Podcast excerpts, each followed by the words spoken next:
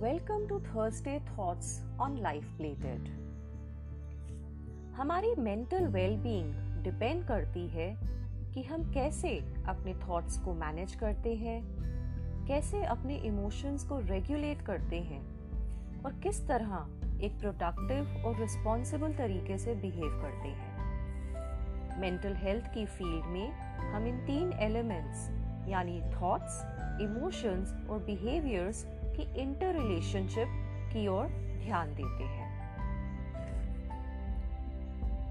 आप सोच रहे होंगे किस तरह की इंटर रिलेशनशिप, तो जरा सोचिए उस दिन के बारे में जब आप काफी ज्यादा स्ट्रेस में थे, या तो आपका कोई एग्जाम अच्छे से नहीं हुआ था, या किसी प्रोजेक्ट में सेटबैक मिला था, या फिर पर्सनल रिलेशनशिप में कोई टकरार हुई थी। उस दिन आपकी सोच नेगेटिव रही थी, आपने अपने आप को काफी कोसा भी होगा।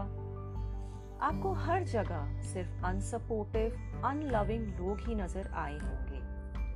आपके इमोशंस भी आपकी सोच से अफेक्ट हुए होंगे। आपका मूड डल रहा होगा, रोने का भी मन किया होगा। बिहेवियरल लेवल पे आपने अपने कमरे से कदम भी बाहर नहीं रखा होगा, या फिर भूख नहीं लगी होगी और अगले दिन के काम में भी बिल्कुल मन नहीं लगा होगा।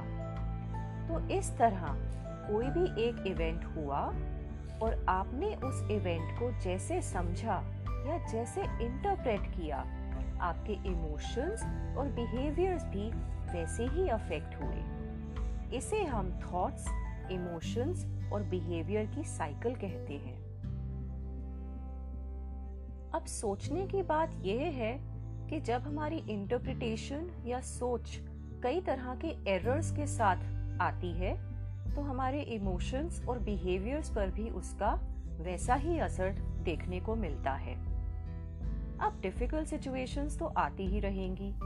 इसका मतलब ये बिल्कुल भी नहीं कि हम थॉट, फीलिंग, बिहेवियर की साइकिल में फंसे रहें। जो हमारे हाथ में है वो तो हम जरूर करेंगे। तो आज बात करते हैं हमारे थॉट्स या थिंकिंग स्टाइल के कुछ एरर्स के बारे में। थिंकिंग एरर्स ऐसे पैटर्न होते हैं हमारी सोच के जो ऑटोमेटिक रहते हैं और हमें सिचुएशंस को न्यूट्रल या पॉजिटिव तरीके से नहीं बल्कि नेगेटिव तरीके से देखने पर मजबूर करते हैं। ऐसा ही एक एरर कहलाता है माइंड रीडिंग, यानी कि बिना फैक्ट्स वेरीफाई या चेक किए मान लेना कि दूसरे लोग हमारे बारे में क्या सोच रहे हैं या महसूस कर रहे हैं। कुछ दिन पहले मैं एक टीनेजर से बात कर रही थी। Let's call her Sarika. Sarika बहुत अपसेट थी और घबराई हुई थी, कई बार रो भी चुकी थी। जब मैंने रीजन समझने की कोशिश की तो पता चला कि सारिका ने अपना क्लास ट्वेल्थ का प्रोजेक्ट ही नहीं बनाया था।